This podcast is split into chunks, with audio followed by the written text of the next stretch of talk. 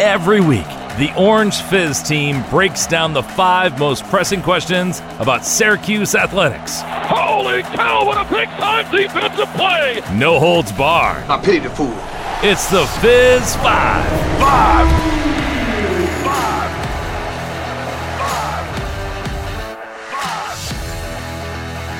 Fizz 5 is back amidst the wonderfully hectic time for Syracuse athletics. Hello, everybody. Your favorite duo is back alongside Ethan Frank. I'm Liam Griffin. Ethan, it's so good to be back behind the mic talking SU athletics with you. Yeah, Liam, there, there's nothing more I'd rather be doing here on a on a close to summer morning than talking Syracuse with you. It's been a busy few weeks. I mean, you know, things have been changing here at the Fizz. You know, we've seen some seniors go goodbye. We've got our juniors running things now. We've got some new staff members, but it's been a hectic, hectic time of content and a whole lot to talk about today. And a quick congratulations to our editor in chief, DA, on having his firstborn kid. Congratulations. With that, let's get right into topic number one. Number one. After Jim Boeheim's retirement, the most pressing question of the offseason has been what on God's green one is Judah Mintz going to do? Mock drafts had him going in the second round or undrafted, but May 31st, we get that fateful tweet. I want to say it was around 9 p.m. Judah Mintz coming back to Syracuse for year two. Ethan, before we get into the nuts and bolts here, this is a fantastic sign for SU fans and really for college basketball. Yeah, it's awesome. Everything that had been said about Judah in the whole draft process was that he was all in on the draft. But it seemed to me, reading between the lines, is that his shooting, his specifically his outside shooting, was so much of a concern of how it would translate to the next level that you know there were no promises made to Judah about where he would go in the draft, and he decided, you know what, maybe what's best for me is to take myself out of what is a very good 2023 draft class and test my chances of improving at school, making NIL money, and having that shot of going in the first round in 2024, which is a much weaker class. So that to me is what seems like it happened. But if you're a Syracuse fan, this is awesome. I mean, you to me, it, it, feels like when Tyus Battle decided to come back for his junior year after Syracuse in his sophomore year went to the Sweet 16 after being a first four team. But for for Judah to come back, I've said it before, I've written it on the Fizz, I'll say it again. He since Syracuse joined the ACC, he is a top 3 most exciting player or most exciting player in this program. I would say Tyler Ennis, Tyus Battle, and then Judah Mintz would be the third. All all guards, but all very explosive, have their own different skill sets of what they're they're good at. Ennis was a true point guard, a facilitator who could do a lot of different things. Battle was your true wing scorer, a big time mid range jump shot player, and, and then Mintz is that slasher guy who gets to the basket better than really a lot of other guys in college basketball, and definitely in the ACC has a knack for getting to the foul line. So if you're someone who likes watching Judah Mintz, this is awesome. And this is a great sign for Syracuse. But there is still a whole lot of questions of how he fits into the roster, what Adrian Autry is going to do with him, what is his focus on, and and that remains to be seen. Yeah, you kind of segued into the point I was going to bring up where you have this roster or rather a lack of roster clarity outside of JJ Starling, who has a similar play style to Mintz because he is a slasher that can get to the basket, but his outside game isn't exactly that of Stephen Curry. Neither is that of Judah Mintz. But the other thing with Mintz is, yes, he's an excellent slasher, but too many times late in games last year, Ethan, we saw him play too much hero ball. Miami and North Carolina are the two instances that come to mind.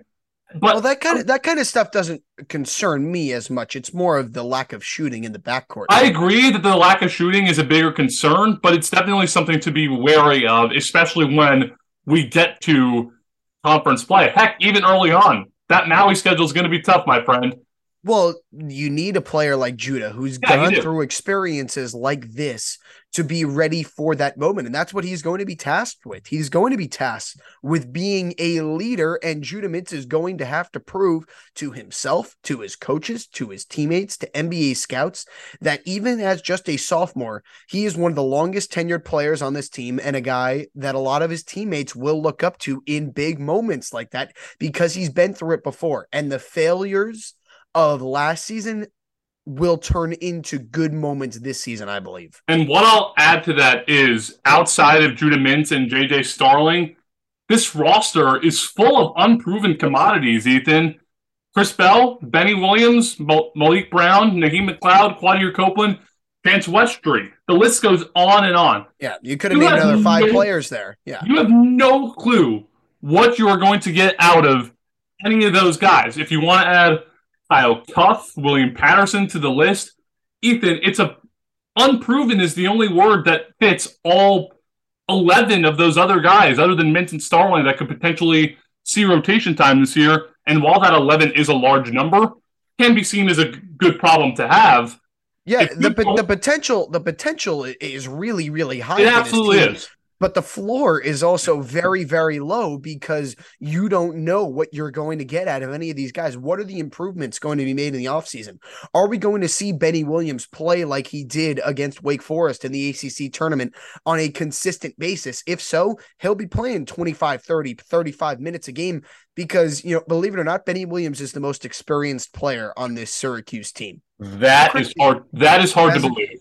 as a junior, Benny Williams will be the most experienced Syracuse player on this team. What is Chris Bell improvement? His defense was atrocious last season. His rebounding was atrocious last season.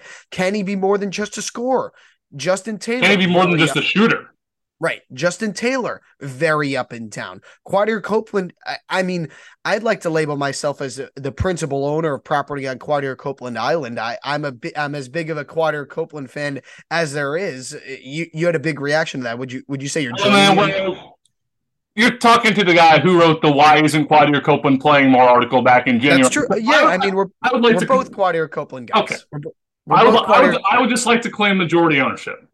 Is that fair? Okay, uh, we'll, have to go to go to court over who has majority ma- majority ownership of that. But I, I think Quadir Copeland's going to get a shot at a bunch of different positions because if this team is playing more man to man defense, something we'll talk about a little bit later, then Quadir Copeland is a very versatile piece who can fill a lot of different roles, and the center position as well is going to be a huge, huge question mark. But Judah Mintz coming back answers a lot of questions in terms of leadership and in terms of talent rotations will figure themselves out, but having someone like Mintz there who's been through an ACC schedule before and is the most talented player on the roster, I'd say, based on the season he had last year, even more than JJ Starling, despite the fact that Starling was a, was a higher rated recruit than him. Mintz has shown that he is, you know, a more talented, well-rounded player. Having someone like that on the roster is great for a young team and, and a first-year head coach. The thought I will end with before we move on is that this team's ceiling just skyrocketed as a result of Mintz returning. You absolutely cannot label this as an NCAA tournament or bust type season, considering the struggles of the last two years and the fact that you have a first year head coach running the ship this year. But don't be surprised if this team does make the NCAA tournament. I saw one of our loyal readers got in our comments section on Twitter said, Final Four time, baby, after Mintz came back. I don't know if we can quite put it that far, but this team, this program, just got a heck of a lot more fun to watch. It did. And I could not be more excited to cover this team next season because just because of all the different storylines, the coaching storylines, the recruiting, the rotation, Judah Mintz's journey to, to the NBA. I, I would have to venture his second season will be his final season with Syracuse. And That you look at some other and you look at some other Syracuse players who who have been, you know, played for two years and then departed. You think of a guy like Jeremy Grant and the career he's carved out in the NBA. And Jeremy Grant played some minutes his freshman year, and then his sophomore year, he really exploded. You look at a guy like Tyler Lydon. The, the questions for me with Mintz are is Judah Mintz coming back and his focus is going to be how can I prove to NBA scouts I can shoot and I can do the things they want of me? Or is it going to be focused on winning and making the team better? Because Tyler Lydon came back for his sophomore year and all he wanted to do was shoot threes, bulked up, and, and ended up having a worse sophomore year than he did freshman year. And Syracuse was not as good of a team as in his sophomore year as his freshman year because of what he was focused on. Same thing with Oshae Brissett. His sophomore year, after having a great freshman year, a team that went to the Sweet 16, comes back his sophomore year and is not doing the same things he did as a freshman. He's not attacking the basket as much. He's shooting more threes because that's what it take. That's what NBA scouts and executives want to see. So what is Judah Mintz focus on? Himself and his NBA goals or helping this team win? It remains to be seen. Question is, can he find that happy medium? Unfortunately, we have to wait almost exactly five months to find out that answer when Syracuse takes on the pride of New Hampshire, the Wildcats of UNH. With that, let's move on to topic number two. Number two. Recruiting for SU has finally started to jumpstart, for the lack of a better word, Ethan. Elijah Moore signed and sealed. Donnie Freeman signed and sealed for the class of well, well, you can't say signed and sealed. Not not until the national uh, not, not, uh, not national letter of intent. Uh, ver- verbally committed. Yes, verbally committed. And then yesterday, Syracuse made the top seven for four-star power forward Caleb Williams. Ethan, the first thing that stuck out to me when diving into this was the competition for this kid is stiff. In addition to Syracuse, who already, like we said, has two solid recruits in that class, Nova, Michigan, Indiana, Georgetown, Virginia, and Miami. All programs who have been historical powers like a Georgetown or a Michigan or an Indiana. And then you have Nova, Virginia, and Miami, three programs who weren't necessarily in that blue blood era that Duke used to dominate in the 90s, but have come on as three of the best modern programs in college basketball. So, Ethan, if the Orange can somehow, some way pull pull Williams into their grasp, it sh- it proves to me that what our editor in chief Damon Amendolara wrote a few weeks ago might be entirely true. Adrian Autry has sort of cleaned up the cobwebs from SU basketball, and now it's showing in recruiting results. Well, the first thing that came to my mind is is Caleb Williams transferring to you from USC to play quarterback for Syracuse. That would I be wish. awesome. I wish that would be pretty awesome. But no, in all seriousness, there's a few things with Caleb Williams. One, where is he from? Washington, D.C. We know the DMV area is a place that Syracuse, Adrian Autry, Brendan Strun, and all the assistant coaches want to recruit really hard. That's where Donnie Freeman's from. That's where Judah Mintz is from. That's where Benny Williams is from. That's where Justin Taylor is from. There are a lot of guys from that area who Syracuse is going after. Second thing, when Donnie Freeman committed, he told people, he was asked, who are guys you're recruiting to come to Syracuse? Caleb Williams was one of them. He's the 100th rated player in the 24 7 sports composite rankings, a four star, and just another wing player listed as 6'7, 215. So he's a big guy. He can play a lot of different roles. And if you're Syracuse, building out this 2024 class is going to be really, really important because you expect that there will be a lot of turnover from this year's roster, whether it will be guys going to the NBA or guys, you know, entering the transfer portal. And no, you know, no one is going to be out of eligibility after this season because of the way Syracuse's roster is formatted. There will likely be some turnover. So getting new guys in, and, and these are Autry guys. These are not Boeheim guys. These no. are Autry recruits. So getting guys in and showcasing that new wave recruiting strategy is really, really important. And if you look at it right now, Syracuse has a top 10 recruiting class in the class of 2024. Just pulling it up, they are 10th at the moment. That's in the, in the 2024 24 7 sports rankings. And, and, you look at some of the teams in front of them North Carolina, Arizona, Baylor, Duke, NC State, Georgetown, um, NC among State. others. Yeah, among others. Syracuse has competition in front of them, but if the Orange continue to get recruits, then this is a class that could end up really, really, really high. And, you know, I'm going to go and do a little research and see what happens if you add Caleb Williams to this. Where do the Orange move up in this class? I mean, Ethan, this is. It's interesting to me that this is sort of falling a few years after Jim Boeheim's self proclaimed best recruiting class ever when we're talking about the class of 2022. So far, I don't want to be a Debbie Downer. That class has not lived up to those expectations. But you add a guy like Caleb Williams into the mix. I don't want to say that already trumps what You, re- you ready for this? Yeah, go if for it. Caleb Williams committed to Syracuse, the Orange would then have the second rated recruiting class in the country behind only North Carolina. That's not bad. So you look at the class of 22, what Boeheim proclaimed as the best recruiting class in program history. Unless I'm mistaken, you had only two four stars in Judah Mintz and Chris Bell. The rest were three stars. Am I correct? Correct me if I'm wrong. Judah It Mintz was Bell were the four stars. Four stars were Mintz, Bell, and Taylor. Taylor was a four star as well. Yeah, I can double check on that. Go ahead. I'll, I'll double check. I thought Taylor was a three star, but point aside, if you add in Caleb Williams to that class, sorry, Jim Boeheim, it only took one year after you left the program to trump the best recruiting class in program history.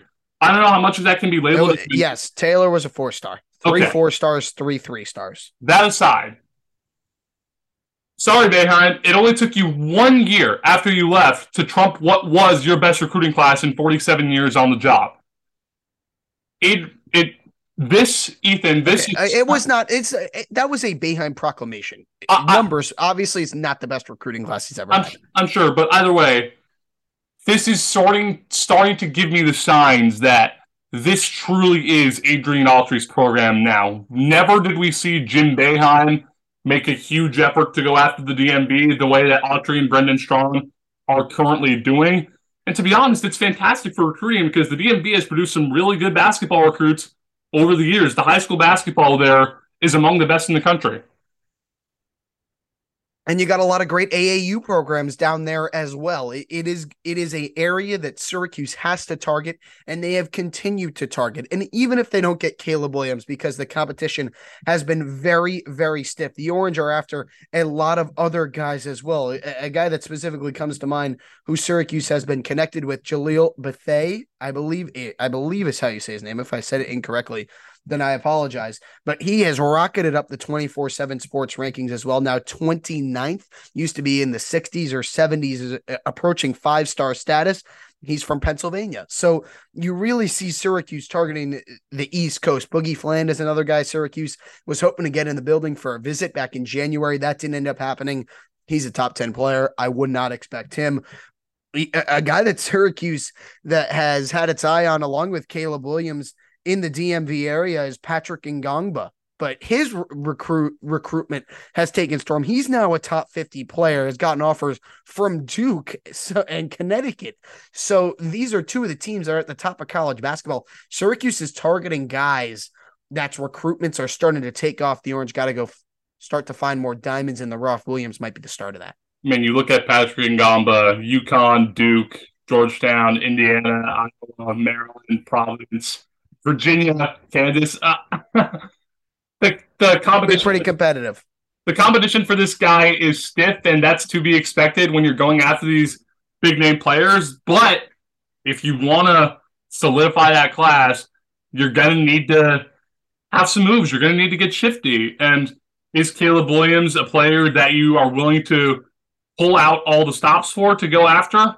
Only time will tell. We fit on the gridiron. um, Excuse me. We fit on the hardwood for our first two topics. Let's head to the gridiron for topic number three. Number three. Ethan, I know you are very passionate about this, so I will let you have the first word on it. Is Dino Babers on the hot seat this year?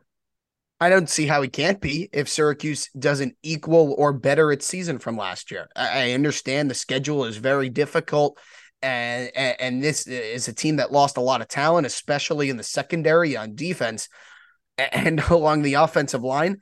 I have a hard time believing that if Syracuse does not eat, go to a bowl game, that Dino Babers will be the head coach after this season. I, I just have a hard. I, I I guess you know maybe I shouldn't have a hard time believing that because everything we've seen from from John Wildhack is to continue giving Dino Babers chances, but I, I don't understand how if Syracuse does not have a better year than last year or equal to last year, that they can bring Dino Babers back because we're going to talk about recruiting in a little bit. This 2023 recruiting class is terrible. Uh, it, it is not an ACC re- recruiting class, and 2024 isn't isn't looking much better. And we'll get to that in a little bit. the The 2023 recruiting class, the overall rank when you combine high school and transfers is 73. 73rd in the country. That's unacceptable. That's terrible. The the Syracuse's highest rated recruit is 899th in the country in 2023. That can't happen. That can't happen. And And yeah, go ahead. so let's talk about last season for a second. You start out 6 and 0, come capped off by a win over number 15 NC State in the biggest home game the program has seen in north of 20 years. The world is about as high as it could be for Dino. You think there is no chance this guy is on the hot seat next year. You don't you don't start 6 and 0 and finish 1 and 6 and somehow not end up on the hot seat. Cuz Well, I mean, they they, sh- they really shouldn't have started. Let's be honest, they shouldn't have started. Six oh. no, they shouldn't have started they, six. they got they got a gift win from Purdue, and NC State was playing with a backup quarterback. I, so they got, they got. I think they got lucky against Virginia too, Ethan. So, yes, they did. so that whole thing wraps up to my head as how do you lose the control over the locker room so badly to the point where you're playing undisciplined football? Elijah Fuentes Cundiff against Clemson. I mean, this is undisciplined football has been a staple of Dino Babers since he became the head That's- coach. Carlos Del Rio Wilson taking a safety to end the Pitt game. That is terrible. Losing 38 to 3 on senior day. I understand Florida State is going to compete for the college football playoff this year, but you don't get embarrassed in your own building like that, especially on senior day. That was a that was an inexcusable performance. That was embarrassing to the veterans on this team that were playing in their final game at the dome and to the fans. That that cannot happen. And like you mentioned, Ethan, recruiting has been a disaster. Syracuse is behind multiple group of five teams in the rankings. And it's head scratching because you think about what the program was way back when, how it would ever fall behind such mediocre programs. But here we are. And Ethan, you said the schedule is tough this year. I think the contrary, with the exception of that Clemson, North Carolina, Florida State stretch at the end of September and beginning of October, this schedule doesn't exactly inspire a ton of fear in me. But with that in mind, Okay, how many? Like, oh, okay, you think this team's going to get to six wins? Because I don't. the you bring up an interesting point. The quote unquote toss up games are the games you need to win if you're going to make a bowl game. Boston College, Pitt, Georgia Tech, Wake. Hey, all of them are in November, and then you have at Purdue on the road in September. That's another game that could go a long way towards determining bowl eligibility. And it's no secret, Dino Babers not good on the road unless you're playing UConn. Not good in November. No, I- mean, I under, I know Jeff Brohm is no longer the coach at Purdue, but I, I have a hard time seeing Syracuse going on the road and winning in West Lafayette in the That's- third in week in week three. That's going to be a tough game. Uh, uh, Pitt under Pat Narduzzi is always very well coached. They the, Syracuse, it, it's been a I don't I can't remember the last time that Syracuse beat Pitt. It's That that game that game by the way being played at Yankee Stadium. right at Yankee Stadium. So, so you lose a home game, and Syracuse is Yeah. a good home team. We'll, we'll see what ha- oh, Syracuse Mm. played at Yankee Stadium in December, and it didn't go very well. No. I, with the lack of talent, especially on the offensive line, I, I just have a hard time. I mean, Dave Clawson's a terrific coach at Wake Forest. I have a hard time seeing Syracuse beating Wake Forest, and then going to Georgia Tech. We'll see, but I just don't see it. I, I see like four wins. I see, I see Colgate. I see Western Michigan. I see Army. I see BC, and that's that's really it at the moment. If I think this I think the ceiling for this team is six wins. Another game that another game we didn't mention, Virginia Tech. I think that's another game that you absolutely under every circumstance have to win because the Hokies It's Thursday night game at in Blacksburg. That's mm-hmm. tough, dude. that you that you will be present at, by the way. yes, I will. So I think that's a game you absolutely have to win. I know it's going to be a tough environment, but the Hokies aren't world beaters. You beat them at Lane Stadium two years ago. Who's to say you can't do it again? So, and you beat them with Sterling Gilbert as your offensive coordinator, which which in itself is an impressive feat. So, I, I agree with, but overall, I do agree with you, Ethan. I think if the Orange do not make a bowl game this calendar year, there's zero excuse to keep Dino Babers as the head coach in 2024. You can't you can't justify it unless you don't want to pay the buyout. Yeah, I I don't know what his contract is left after this season, but but we'll see. Uh, there's not really much else to it. It's bowl or bust for Dino. Couldn't have phrased it any better myself. Topic number four. Number four. Earlier this week, The Athletic wrote an article centering itself around Jim Boeheim and his famed 2 3 zone defense, wondering if it was outdated now that Boeheim has retired. Ethan, I'm just going to get right to the point here. Yes, the 2 3 zone is outdated, and we saw it down the stretch last season. It doesn't take a lot to beat a 2 3 zone. You need a two or three good three point shooters, and you're set. And pretty much every team in the ACC has exactly that. College teams, even at the ACC level, just aren't athletic enough to maintain a good 2 3 zone over a full 40 minute basketball game. You can counter me that with, oh, we're seeing the Miami Heat do it on their NBA Finals run right now. That's the NBA. They have the athleticism to properly run it. In college, even in a league as good as the ACC, most of the players are not going to go to the NBA. Most of the players are not going to play overseas. They're not athletic enough to maintain that high level zone defense for a full game. And eventually, those shooters are going to start knocking down shots and are going to wear you down. And Ethan, when Georgia Tech puts up 96 on your zone defense, I think it's pretty safe to say it's outdated. Yeah, you want you want some quote. There's a terrific article in the Athletic by C.J. Moore. The other, uh, this was it, was it came out yesterday. Just terrific stuff. Could not recommend this piece more. Uh, I'll read you some quotes for, from Jim Boeheim from Adrian Autry in this. Uh, Jim Boeheim said it, when he was asked about what defense he would play if he was starting a program, he said, "quote man to man." Just too many good shooters, too many coaches that know how to attack zones. I would try to play almost 90% man, but I'd like to have a good enough zone to play 10 to 20%. And that's fair. I, and and Jim Boeheim, you know, said that the reason that he kept playing zone this past year was because of personnel. And I agree with that. Syracuse's personnel was not made for man-to-man defense this past year when you have Joe Girard. If you have Joe Girard playing man-to-man defense, teams are going to pick and roll and they're going to get their best offensive player on Joe Girard and make him guard off of a switch. And that is going to happen every time. And I hope when Syracuse plays Clemson this season, Judah Mintz gets a screen from whoever mm-hmm. onto Joe Girard and takes him one-on-one to the basket. Syracuse or, and Clemson play twice this year. Or the defense collapse on him and he kicks out to a shooter for a three. That is what should happen every offensive possession for, for Syracuse. Zone, it, it will still exist. And and behind here's what else said quote, it wasn't as good because we were slow. We didn't have good team speed. But if you don't have good team speed in man to man, you're in the same boat. It wasn't, it really wasn't the zone. It was just the people in the zone. And whose fault is that? That's Jim Boeheim's fault. And I think he would admit that because those are the players he recruited and brought into this program but it, it, it's still a very fair explanation for why Syracuse's defense the last two years has been on KenPom 185th in 2022 23 and 207th the year before. That's terrible. That is terrible. Especially, we thought we were going to see a bit of an upgrade in that category because Syracuse brought in more athletic guys to replace the traffic cone that was Jimmy Boeheim on defense. Love the guy. Hope he does great things with Boeheim's Army this summer not a great zone defender. Period. And yeah, here you want to hear what Adrian you want to hear what Adrian Autry said about it as well. I would well? love to hear what Adrian Autry said. Adrian Autry said, "quote When those guys are so extended because guys can shoot it so far, it just opens the court up. When they get into the middle part of your zone, you wind up playing three on three, but three on three with someone kind of coming down in rotation, so they've got a little bit of advantage when he's referencing getting the ball to the foul line in the middle of the zone, and then you have the guards already out of the play.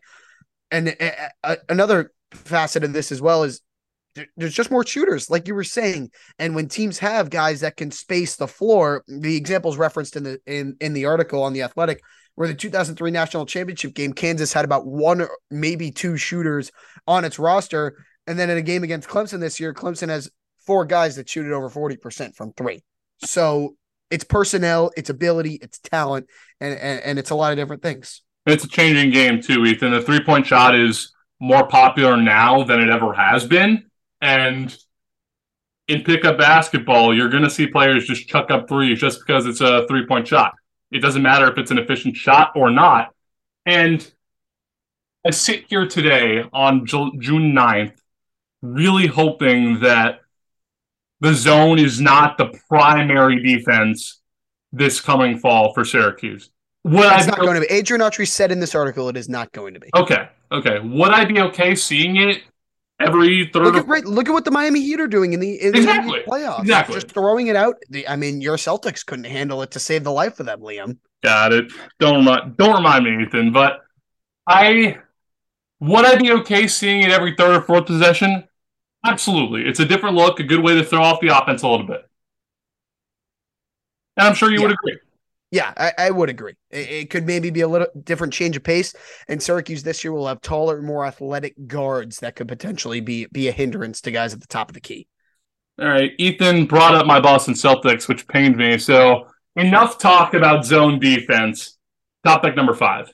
Number five. We talked about how terrible Dino Babers recruiting has been or was for the class of 2023. Well, we've seen some small wins over the past few weeks, Ethan. Adding Braden Davis, transfer out of South Carolina, aka the school LaNorris Sellers decommitted you for. We also saw two defensive linemen come in earlier this week, one out of DC. And it's these little things, Ethan, that are going to start and bring you momentum. Are they or do they have the carrying power of your typical four or five star recruit? Absolutely not. But they needed these, plain and simple. Yeah, I mean, you look at David McMorris, defensive lineman from Washington, D.C., 675th overall on 24 7 sports. Tristan Graham, 891st, an edge rusher, number one player in the state of Delaware. I understand Delaware is the second smallest state in the country, but it's still a good, still a good recruiting win to get because this is a defensive line over the past few years that has not had, you know, the best pass rushing. So getting guys in that could potentially make an impact is a good thing. The pass rushing wasn't what stuck out to me, Ethan, when I first read about these. It was the run defense that really caught my attention because down the stretch last season in that 1 6 finish, the run defense was the main culprit. I mean, even when Pitt did not have Izzy Abanikanda, who might have been the best running back in the ACC last season, the Panthers ran all over the orange like it was a field day in elementary school. It, it was embarrassing. And are these guys going to come in and immediately solve those issues?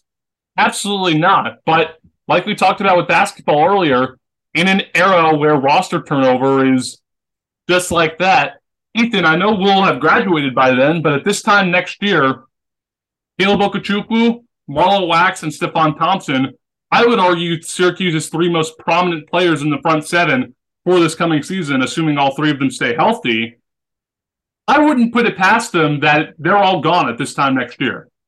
Yeah, a hundred percent. This is a team that needs depth. Depth has been a critical issue for this team really since 2018, and staying healthy is going to be very, very important because we've seen what has happened over the years with this, over the last few years with this team. It's that starters get injured, you know, early, midway through the year, and then the guys that replace them are nowhere near their skill level, specifically in the secondary when you've lost guys like Andre Cisco, like Trill Williams, like Ifeatu Melifonwu, who got injured, and then Garrett Williams this past year. Syracuse's secondary was nowhere near as good as it was previously without Garrett Williams on what on an island out there on in, in the defensive backfield. So for Syracuse to be accumulating depth is really important, especially in critical positions where guys are shuffling in and out of the field like the defensive line. Yeah, and I think he was overrated, but Deuce Chestnut still a big loss. And will that affect these guys and David McMorris and Tristan Graham? Not really, but you start to lay the foundation for your class of 2024. This is what we're in early June. It's not really going to really take off until the fall when we get closer to National Signing Day in December. These guys have to now you need to rally the cavalry if you get my if you get my gist, Ethan. Start to have these guys pull in their buddies from playing travel football over the years, if that's even a thing. High school football, how about that? So just lay the foundations. That's what you have to have to do this year, or this summer rather. Are these guys world beaters? Absolutely not. Can they make a difference even before they get to campus? Absolutely. And we'll see how Syracuse develops them. Who will be will Rocky Long still be Syracuse's defensive coordinator when these guys are on campus? I don't know. You think Rock, you think it's po- you think it's in his possible? seventies. You think it's possible Rocky Long is gone after one season? Uh, he is seventy I. I know I know he, I know he's up there. I know he's up there, but We'll see. I don't know. We'll we'll see. Any final thoughts before we say so long, my friend? No, uh, just to, you know, it's an exciting time. We we constantly have our content out, you know, articles every single day of the week. So please, please, please check out theorangefizz.com for everything we're posting. Glad we got Fizz 5 back and running. We'll be going every other week uh until August for now. So so be sure to stay tuned and we'll have some new members joining the team as well. Yeah, shout out Adam Gakian, our newest member as well. That does it for this episode of Fizz 5 with my partner Ethan Frank. I'm Liam Griffin. Thanks so much for hanging out with us. And as always, go orange.